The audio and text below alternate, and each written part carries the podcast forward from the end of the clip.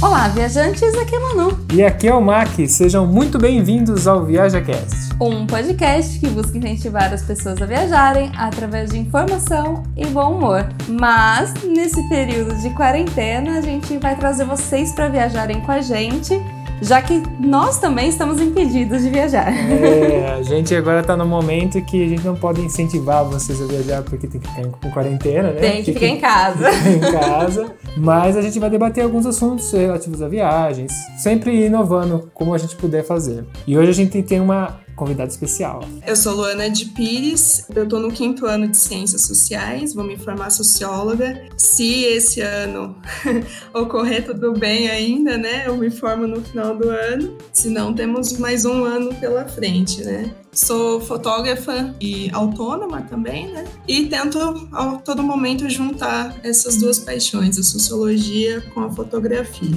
Bom, já adianto que eu vou deixar todos os links na descrição desse episódio, que aí você vai poder ver os seus trabalhos e encontrar a Luana nas redes sociais. Então já fica adiantado aqui. Bom, vamos lá. Partiu? Partiu. Partiu.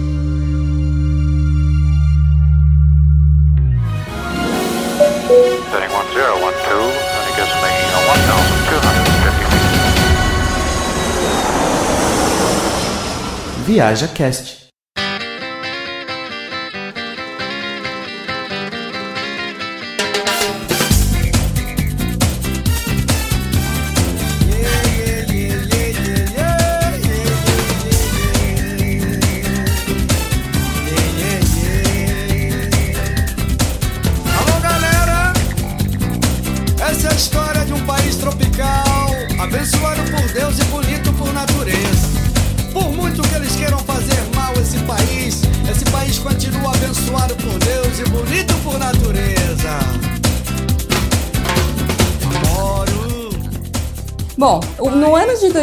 2018 e, consequentemente, no ano de 2019, o Brasil, ele estabeleceu alguns recordes, né, de viajantes para o exterior. O brasileiro viaja bastante dentro do país, ainda é, concentra a maior parte dos voos, né, eles são do, domésticos, mas tem aumentado ano após ano essas viagens internacionais. E aí a gente está aqui numa roda própria de amigos para discutir sobre isso. Qual, por que que o brasileiro gosta tanto de viajar para fora? Motivos históricos e motivos reais. Na sociologia, tudo é uma construção social. Eu acho que vocês já ouviram isso. Sim. E o gosto também é uma construção. Ou seja, nós somos um país que ele é colonizado, né? Ele não é colonizador. E isso de algum jeito fez com que a gente olhasse mais para fora do que para dentro. Tem até uma música deles, Regina, que eu adoro para falar para vocês, que é O Brasil não conhece o Brasil, o Brasil nunca foi ao Brasil. E a gente não tem essa, essa vontade, né, de se conhecer. O segundo cenário é um cenário econômico. As passagens, às vezes, são duas vezes mais caras, né, para viajar dentro do país do que para fora, especialmente no Mercosul. Então, que acaba deixando que o brasileiro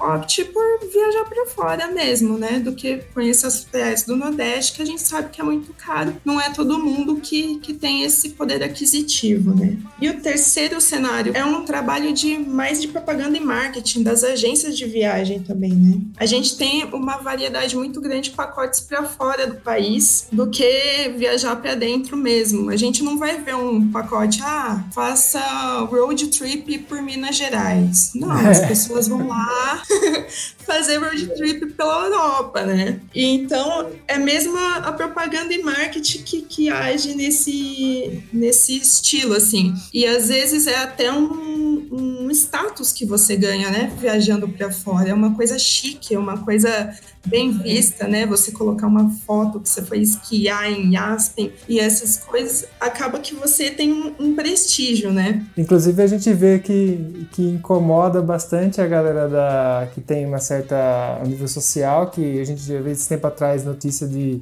é, não sei se era do... do Quem que, que era? era? Deputado, deputado, que falou que tava uma, uma bagunça, que até faxineiro tava indo pra Disney. Quem foi que falou, Lu?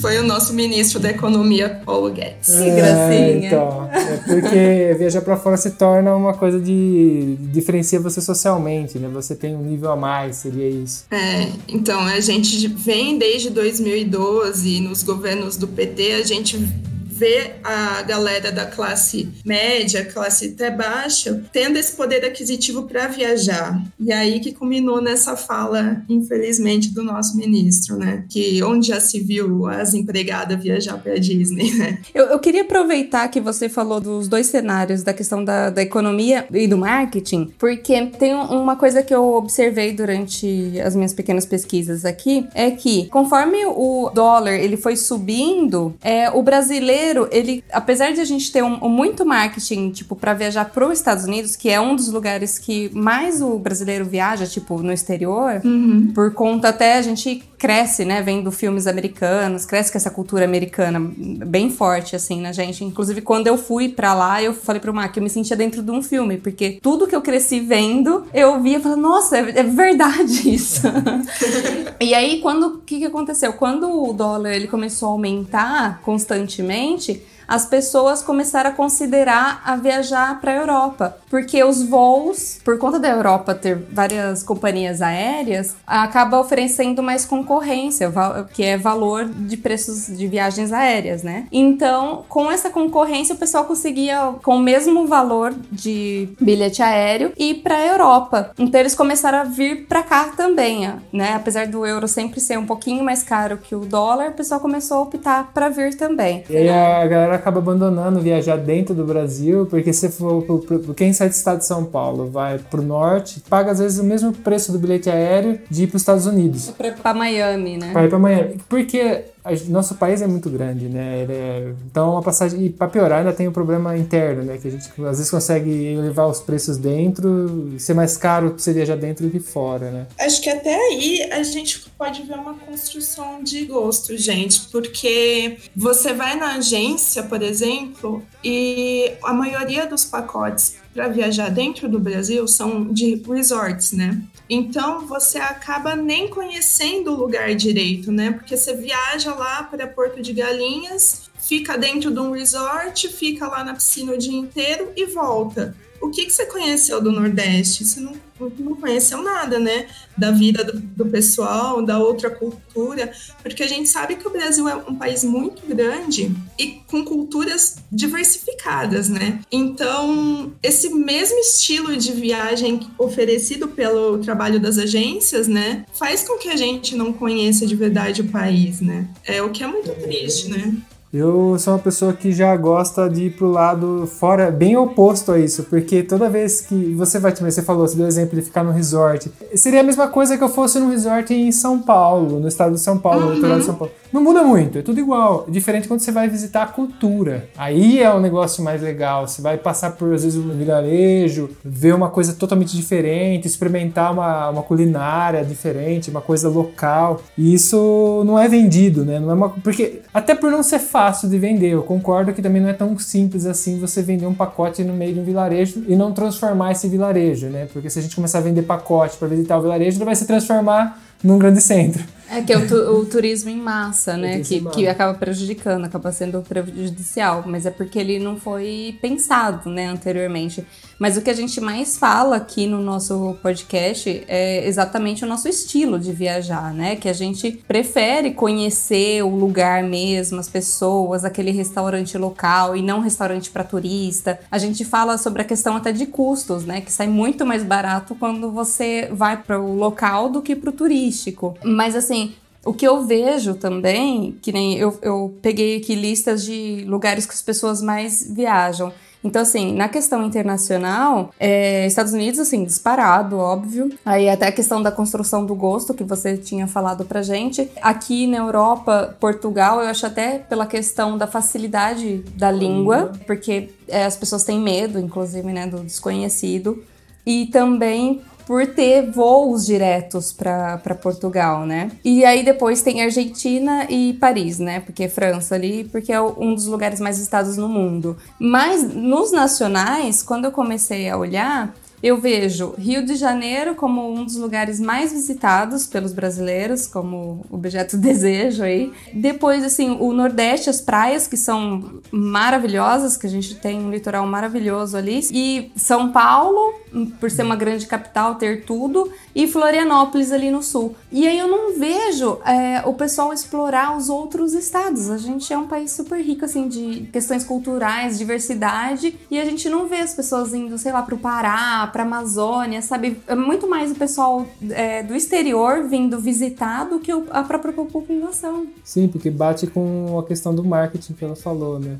Esse marketing é sempre focado para essas cidades. Né? A gente só vê isso, né? Então, no Rio, eu lembrei de um turismo, eu não tenho palavras para descrever isso, que é a galera pegar, ir num ônibusinho de safari e visitar a favela, né? A gente tem esse tipo de turismo aqui no, no, no Brasil, né? Sabe que inclusive ele é famoso com os estrangeiros, porque a gente conhece italianos que foram para o Rio de Janeiro para visitar as favelas. Sim. Você vê como, como é vendido isso. Né? Gente, eu acho tão feio isso, tão ridículo, porque essa sensação de safari que a Luana falou mesmo mesmo. Parece que as pessoas estão em gaiolas e aí você vai lá ver a situação miserável delas. Que horror isso. É uma desumanização, né, das pessoas. É tratar elas como, como animal mesmo tipo, ah, num zoológico. É meio estranho, né? É, e essa é a imagem que é vendida para fora, é isso que é o mais preocupante, né? Sim, que hoje o Brasil não tá com uma imagem muito bonita, inclusive a gente vê esse reflexo no valor do dólar e do euro, né? Que a moeda do Brasil tá desvalorizada, né? Mas engraçado é que aqui no, na Itália, aqui na Europa, você vê, você só vê a, a parte ruim, né? Você só vê chegar aqui as notícias da galera fazendo os discursos absurdos, das coisas absurdas só. É muito engraçado isso. Não sei como tá por aí, né? Eu espero que vocês estejam fazendo o trabalho de falar que nós somos pessoas legais, bonitas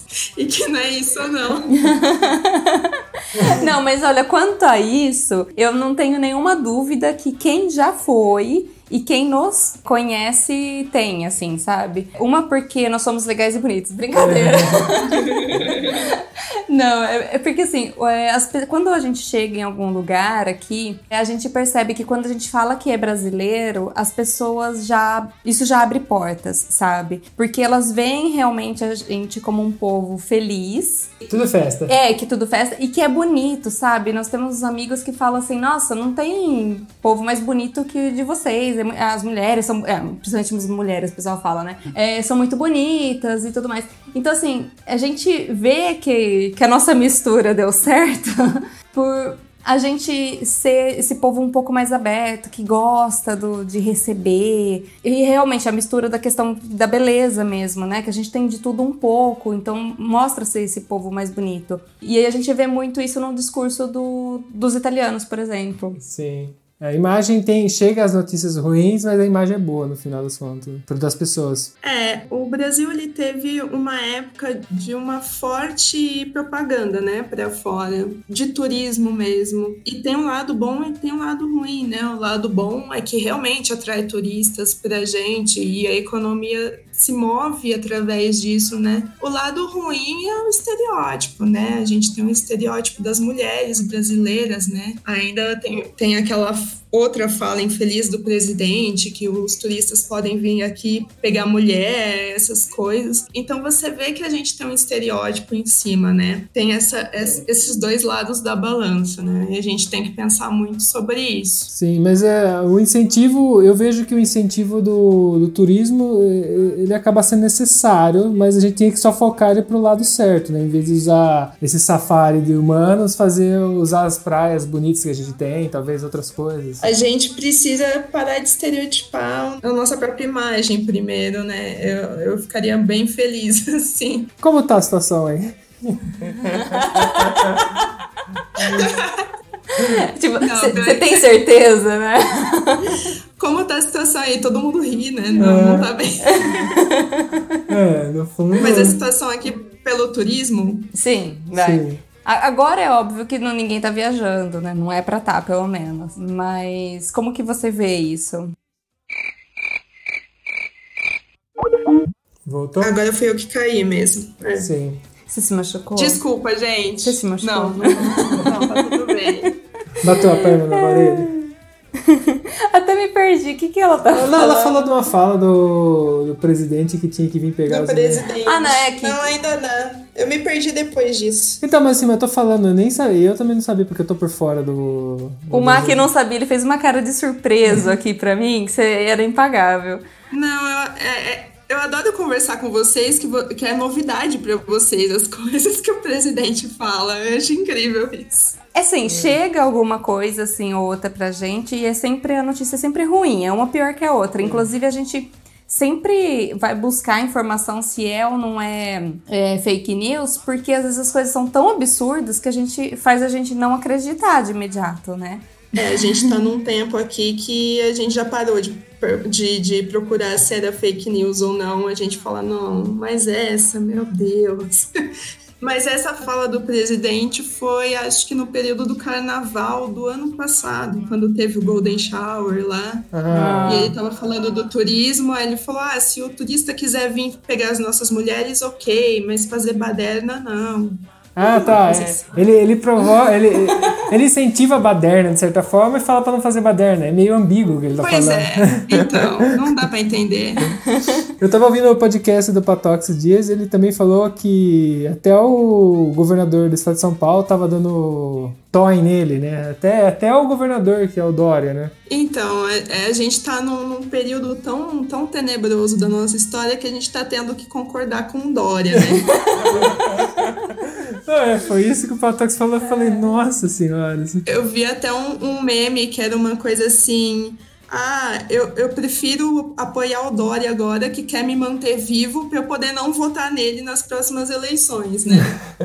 que alguém quer, quer me matar, né? Tá assim a nossa vida aqui. Então, isso complica bastante, né? Cara, eu- eu acho que a única coisa positiva nisso tudo é que o brasileiro ele brinca com tudo e aí faz com que isso tudo não, não exploda, assim, porque eu, eu- mexe muito com o emocional das pessoas, porque tá tudo desestabilizado, sabe? É muito difícil você viver com uma notícia pior que a outra diariamente. Tá, mas, é- mas é bom e ruim ao mesmo tempo, né? Porque se a gente brinca com tudo, a gente não leva nada a sério. Não, né? sim, mas eu falo por, por lado emocional mesmo. Não, é, se a gente não tiver um, um pouquinho de humor na nossa vida, a gente fica depressivo, né, galera? sim, Porque colapsa.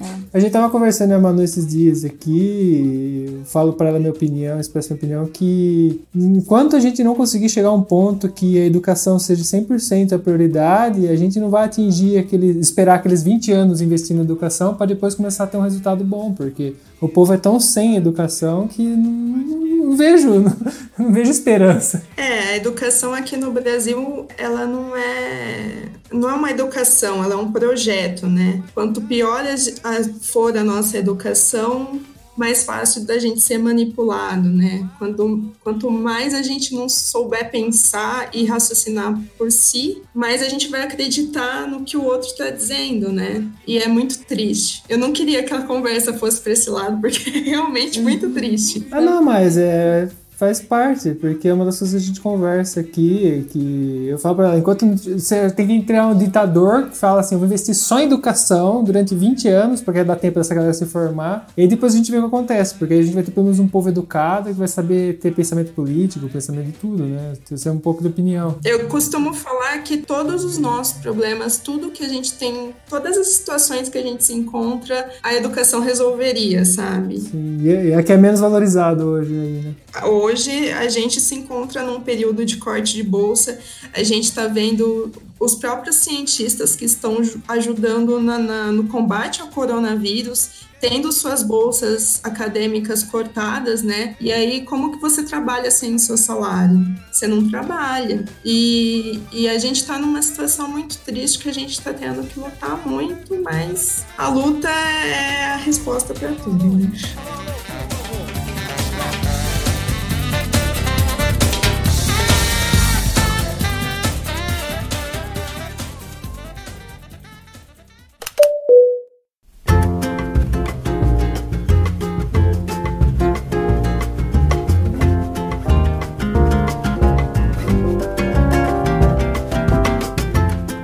Aproveitando o gancho aí, que vocês estão falando da questão da educação, é a base para acho que para um país ser um país desenvolvido, um país que, com pessoas que entendem, que evoluem, é a educação. Mas também tem a questão da segurança, que envolve bastante na hora da pessoa escolher para onde ela vai viajar. Então, tipo, quando uma pessoa pensa em para que destino ela vai, primeira coisa que ela vai pensar é na segurança dela e depois, tipo assim, destinos com paisagens naturais, coisa, tipo, lugares bonitos, exóticos e tudo mais, mas primeiro de tudo vai ser a segurança. E você vem para cá, para Europa, queira ou não, você tem um sentimento de segurança muito maior do que viajar dentro do Brasil. Isso isso é uma realidade. São duas coisas que realmente tem que caminhar junto, né? Porque não adianta você trazer um monte de turista para cá e os turistas forem embora falando que foram assaltados, né? Isso causa uma, uma péssima imagem para o país. A gente tem até aquele exemplo da Copa do Mundo no Brasil, em que o governo federal mandou tapar as favelas, né, com tapumes, assim, onde se via as favelas, né? Esconder, né? Maquiar, né? É uma maquiagem, né? Maquiagem. Esconder mesmo. Então a gente eu acho, na minha opinião, assim, agora, sem falar sobre, sobre academicismo nem nada, eu acho que a gente está tratando o turismo de uma forma bastante estranha, assim. Esse negócio de querer maquiar e querer disfarçar que a gente é um país muito desigual, eu acho que até atrapalha, porque na, a mesma proporção que a gente é um país tão desigual, a gente é um país muito bonito, o nosso povo é muito bonito e muito diferente dentro do próprio país, né? A pessoa lá do Rio Grande do Sul, ela é totalmente diferente da pessoa do Rio Grande do Norte. E é isso que é belo, né? Ficar maquiando isso é, eu acho que é um tiro no pé. Você sai fora do, do Brasil, você não encontra essa diversidade. Aqui a gente já discutiu várias vezes, não tem. Eu e Manu a gente conversa, a gente sai para fazer as viagens e tal, a gente vê que a diversidade que tem no Brasil é um negócio. E ao mesmo tempo que existe essa diversidade, existe essa grande desigualdade social que faz com que a gente não valorize o produto interno, né? A gente valoriza muito mais o produto externo do que o interno. E essa maquiar, que nem você falou do exemplo de maquiar para os turistas é uma desvalorização. A gente está maquiando, a gente está tentando esconder um defeito que a gente tem, que era para a gente estar tá tratando o defeito em vez de estar tá maquiando ele. Sim. Você vê que curioso, né? Ao, ao, mesmo tempo que a gente tenta maquiar, que a gente de, tenta deixar o turista não ver as nossas desigualdades, a gente pega um ônibus e manda todo mundo fazer safari na favela, né? É umas coisas que não fazem sentido. Sim, porque a visão, na verdade, é tirar o dinheiro do onde puder, mas não para distribuir isso de uma forma legal, né? Eu tô aproveitando, ah, beleza, tem um miserável ali, a galera tem curiosidade, vamos usar ele então, porque ele vai me render alguma coisa, né? Mas não é. Uhum. É, é um negócio muito vergonhoso, né? É uma parte que deixa a gente triste. Eu sou apaixonado pelo Brasil, viajei muito por dentro do Brasil. Mas viver no Brasil é um negócio complicado, entendeu? E eu acabei optando de vir para cá para ter uma outra oportunidade, não, não só para mim, mas que eu e a gente pretende ter filhos e eu falo, ah, pelo menos eu sei que no arco de 20 anos de educação do meu filho ele vai ser bem educado, né? Porque eu sei que aí vai melhorar um dia, mas talvez não seja na minha geração nem na do meu filho, e aí, sei lá, a gente acabou optando sair fora. Eu sei que é, é abandonar a guerra, mas é foda, né? Imagina. Imagina, de 2018 para cá todo mundo pensou em abandonar essa guerra, mas quem ficou tá aqui para lutar. Eu sou uma das pessoas que tá aqui para lutar. É, até acho engraçado que eu na minha faculdade eu tinha parado, eu tinha trancado a licenciatura, né?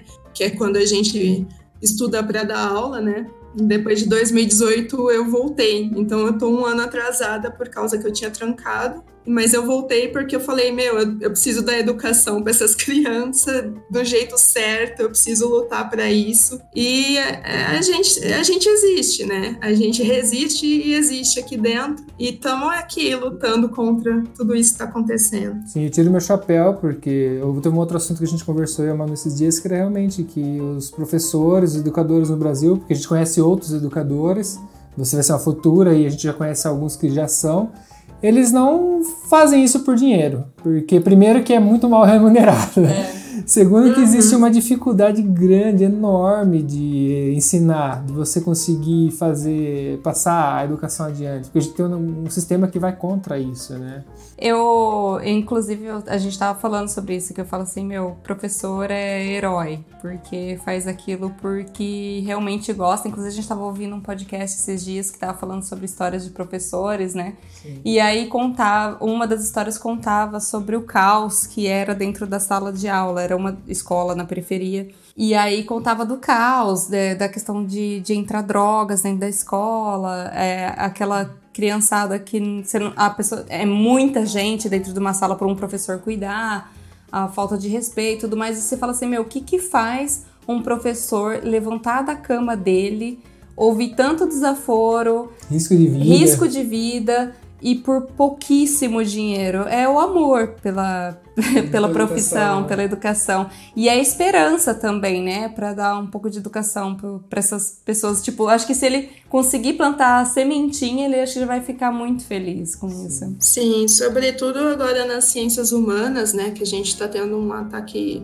praticamente direto, né, do, do governo. Como eu disse para vocês antes, nossas bolsas foram cortadas, as bolsas CAPES. É uma desvaloriza desvalorização tremenda, sabe? Porque a gente estuda, pelo menos o pessoal das ciências sociais, a gente estuda para a política, a gente estuda para governar, para saber o que está acontecendo, para entender esse momento histórico. Eu não sei se vocês conhecem o Atila, né, que é um, acho que é um biólogo. Sim, divulgador científico. É isso, e ele tá, ele tá fazendo um trabalho assim fenomenal de divulgação sobre o coronavírus, está alertando, e no meio daquele programa Roda Viva, né, ele para e fala: eu precisava de cientistas sociais para falar qual que é a favela que está mais em perigo de, de acontecer uma pandem essa pandemia, sabe?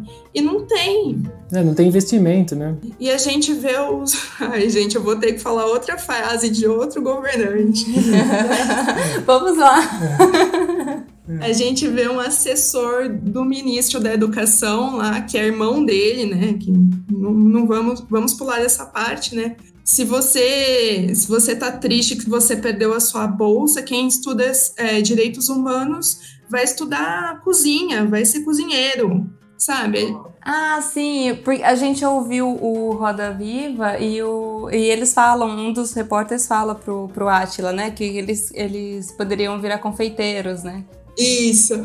E ele, e ele vira e fala que. Ah, eu gostaria de confeiteiros assim pra mim, né? É, porque é um absurdo isso. É, é dá até vergonha de ouvir alguém com um certo nível de, de publicidade, até, não só político, mas é um nível de visibilidade. Todo mundo tá vendo o cara, o cara falando essas boboseiras, tá Se, se fosse só falar, tudo bem, mas ele tá tirando o sustento do, dos cientistas, né? Então. É, é péssimo o estado que a gente tá. É, o, o eu falo que eu costumo falar que eu fico vendo o lado bom das coisas, né? Mas é, o lado bom de, dessa questão da pandemia é mostrar para o mundo o quanto os cientistas são importantes, porque agora não é. Estão vendo pra... assim, Quem nos... que está ajudando é cientista. Sim. É, inclusive os de humanas, né? A gente está aqui, a gente, pelo menos na Unesp, a gente fez um, um mutirão e tá todo mundo ajudando. Lá na Unesp tá produzindo álcool, produzindo máscara, então tá, tá bem bonito de se ver esse outro lado da, da tragédia, né? Sim, eu, e... ve, eu vejo até uma. batendo o olho assim do, das notícias que a gente ouve, eu, eu vejo até a galera ignorando a os governantes e fazendo o que tem que ser feito, porque dá a impressão que é isso, você vê de um lado a galera com uma opinião contrária, mas no final as pessoas estão executando ficar em casa tal, porque tem muito se depender do governo, não é bem assim, né? É, pegando carona no que a Manu falou, olhar o, o lado bom das coisas, tem muita gente que está acordando por causa dessa pandemia, sabe? Que fala, vê o, o nosso governante na TV falando a, a, as tralhas que ele fala e fala: não, isso não é possível, esse cara tá louco. Eu votei nele, mas eu estou arrependido. Mas tem gente que vai morrer abraçado com ele, né? Eu não sabia que era literalmente morrer. mas... é, pior que é assim mesmo. Mas olha, eu vou falar para você, eu falo pro Mac é, aqui. Eu acho que as pessoas estão é, acordando ao aos poucos, porque é muito estranho o mundo inteiro, vamos dizer, 90% do mundo está fazendo uma quarentena e aí no Brasil não precisa ser feito, porque não, no Brasil, o Brasil é precioso, é. nada vai tocar Sim, o Brasil. Tipo, como assim? é uma problema, coisa errada. E é um problema econômico, eles estão preocupados com a economia do país, sendo que tudo que estão fazendo, eles não estão nem um pouco preocupados com a economia, né? Todos os outros... Vocês tinham que preocupar com a economia muito antes dessa pandemia. é. Não, é, eles colocaram um. É, eles dividiram o debate, né? Ou você se importa com a vida ou você se importa com a economia. E não é assim, né? Recesso econômico é claro que a gente tem, é óbvio que a gente vai ter, né? As pessoas estão em casa. Sim, mas não é só eles, né? É engraçado, não é só o Brasil, o mundo inteiro tá em casa. A gente aqui na Itália tá parado, tá? Imagina o problema, é um problema para todo mundo, é um problema único, né? Eu tava conversando com meu pai e com meu irmão esses dias e eu tava falando exatamente sobre isso. Eu falei assim, meu, eu entendo que o Brasil é um país que não não conta com os mesmos recursos de outros países mais desenvolvidos. Então não dá para falar com certeza que eles deveriam tomar exatamente os, os, as mesmas decisões que a gente tomou. Então, tipo, ficar 100% de quarentena. Porque existe outros problemas por trás. Mas tá longe de falar que uma solução totalmente diferente da quarentena vai ser a ideal. É, aqui a gente tem uma luta de classes é, que é gigantesca, né? Que é a classe dominante sobre os dominados, que é os empresários, os ricos, os patrões mandando o povo ir trabalhar, fazendo carre... gente, fazer carreata na, na rua em protesto para o comércio abrir. É, não sei, na Itália não teve isso, não, né? Não, não, até onde a gente sabe, assim, ó, é lógico que a gente tem a nossa visão baseada no nosso mundinho aqui, que é pequeno, não é de toda a Itália, mas assim, e bem diferente do, do, que a gente ouve do Brasil, é que as pessoas respeitam muito, tem uma educação muito forte, sabe? É, é, é, lógico que teve gente que desrespeitou e essas pessoas foram multadas, foram presas, e foi isso que aconteceu. Só que, mas, é, mas, é, mas você vê que na grande maior parte tem o nível de educação suficiente para entender que juntos uhum. a gente resolve o problema, não brigando nesse momento. Então você vê muito o italiano falando ah, a gente vai se juntar aqui, força, todo mundo vai conseguir, sabe? Você vê essa mensagem sendo passada em vez de uma mensagem de guerra política, porque é o que sai, né? O que acaba sobressaindo aí é essa guerra política que tá tendo no meio, né? Em vez de estar tá resolvendo o problema. É, eu acho que aqui, agora é a opinião minha mesmo, eu acho que a gente pegou muito de torcida, sabe? Torcida de futebol ou você torce para um time ou você torce para o outro e é aquilo e, e, acabou, sabe? Então ou você você quer voltar a trabalhar ou você quer fazer quarentena não dá para ponderar, não tem debate, sabe? A gente carece muito de debate. E isso mexe com a vida das pessoas, né? Sim, mas eu acho que isso é um fruto da, da educação, né? Porque a gente tá, tá vivendo uma polarização enorme no Brasil, mas eu acho que é fruto da educação, porque a gente não tem a capacidade de ter empatia pelo outro, né? Saber que o outro também não é necessariamente a mesma opinião, não tem que ser zero ou um. E né? não tem problema, né? O outro ter uma outra opinião, desde que ele sente e converse uma conversa é, saudável, né? É, debate é construtivo sempre é construtivo. Exatamente. O, o, mas eu acho que esse Fla-Flu, Lu, já que você falou do tipo de futebol, eu acho que é, é muito conveniente para o governo. É muito conveniente que, a, que as pessoas estejam ou num time ou num outro, porque elas vão brigar. E as pessoas brigando é distração, né? Tipo, não, ninguém vê o que está acontecendo realmente acontecendo. Ninguém se concentra no que realmente deveria se, tá se perdendo tempo brigando com o outro, né? Porque a opinião não é exatamente igual, tem que ser todos os pingos no i. Você não pode concordar, talvez, com uma, sei lá, com um pouco mais de direita numa, numa situação e um pouco mais de esquerda na outra. Uhum. Você tem que ser ou direita ou esquerda. Você tem que estar tá dentro de uma caixa. Uma caixa. Nossa, isso é um negócio muito complicado, muito triste, né? É, isso só faz mal para o povo, né? Porque quem tá lá em cima tá de boa, tá comendo, tá bebendo, tá fazendo festa e aqui embaixo a gente se ferra, né? É realmente muito triste, assim. Ou você quer sair trabalhar porque acha que você vai morrer de fome se você não trabalhar, enquanto o governo tem tudo, tem todas as ferramentas para te dar, que a gente tá vendo agora, que tá saindo um auxílio de 600 reais, que é basiquíssimo, assim, mas tá então, e eu, o que eu vi muito aqui, que foi curioso para mim, Foi as pessoas querendo sair para trabalhar, porque senão elas iam morrer de fome e nem sequer pensar que elas tinham direito de receber um auxílio do governo, que o governo tem a capacidade de pagar, sabe? Sabe o que você é não pensar, né? Não ter essa chave de pensamento? Sim, não ter reflexão, né? É, e a gente está tratando de uma coisa que não é tá, é política, sim, mas nesse momento é a vida das pessoas, sabe? É uma coisa muito tenebrosa. É, mas aí, se sobre esse auxílio, por exemplo, a gente sabe de pessoas que não necessitam disso, às vezes nem vivem no país, da, no Brasil, e estão tentando recorrer a isso, sabe?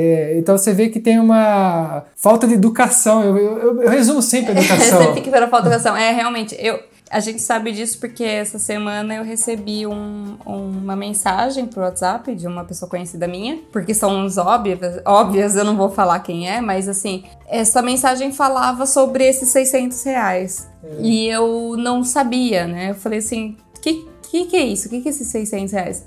Aí ele me explicou que era por conta da emergência do, do coronavírus, né?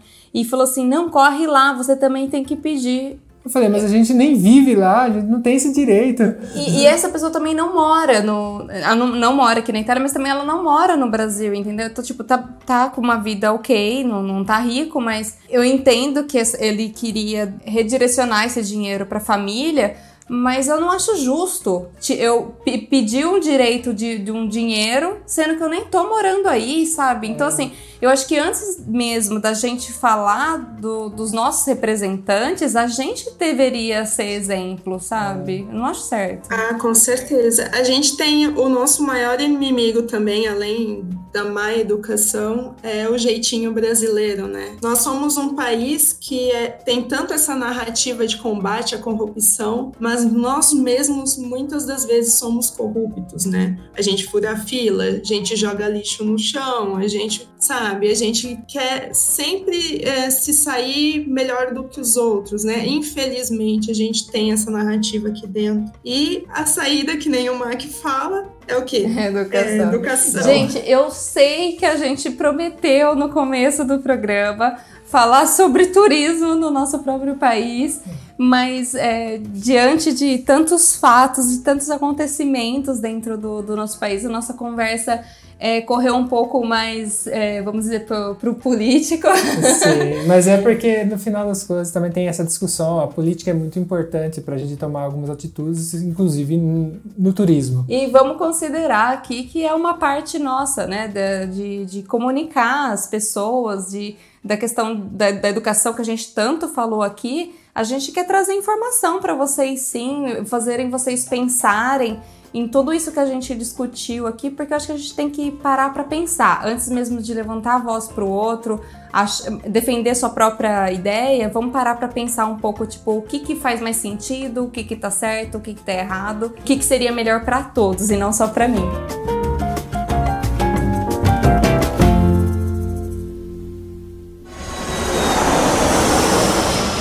Viaja Cast.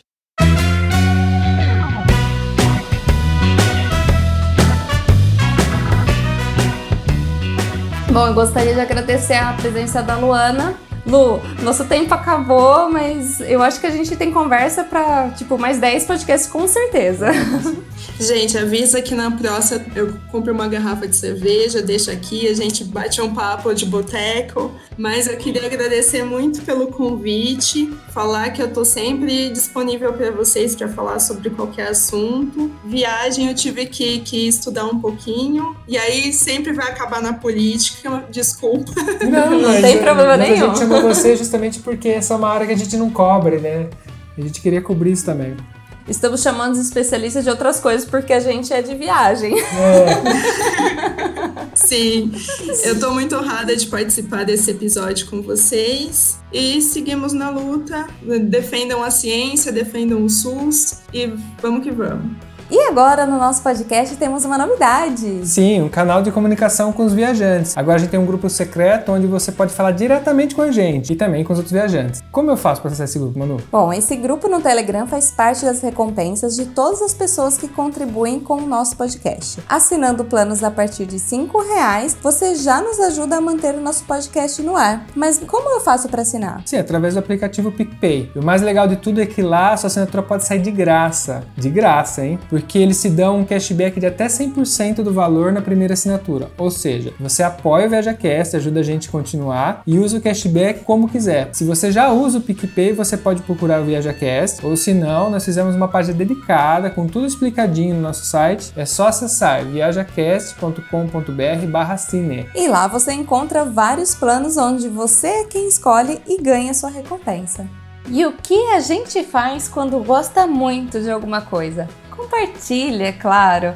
Então aproveite para compartilhar pelo WhatsApp, Instagram, Facebook. Inclusive você pode nos seguir no Instagram, ViajaCast. Não esqueça de marcar a gente quando compartilhar algum episódio. Assim conseguimos ver a sua publicação. Ou então, se vocês quiserem ver nossas fotos de viagem, sigam o nosso Insta pessoal, mac e Manu. Não tinha Mac e Manu, porque alguém pegou antes mas para ficar mais fácil, todos os links estarão na descrição. Lembrando que você nos encontra também nas plataformas Spotify, Apple Podcasts, Google Podcasts, Deezer, SoundCloud, Castbox e por aí vai.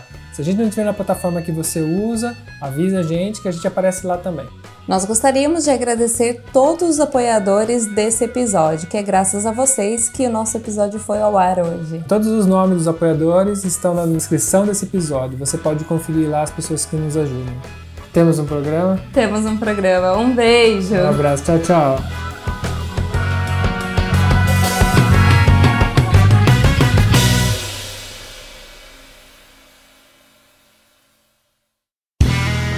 Este podcast foi editado por Play Áudios.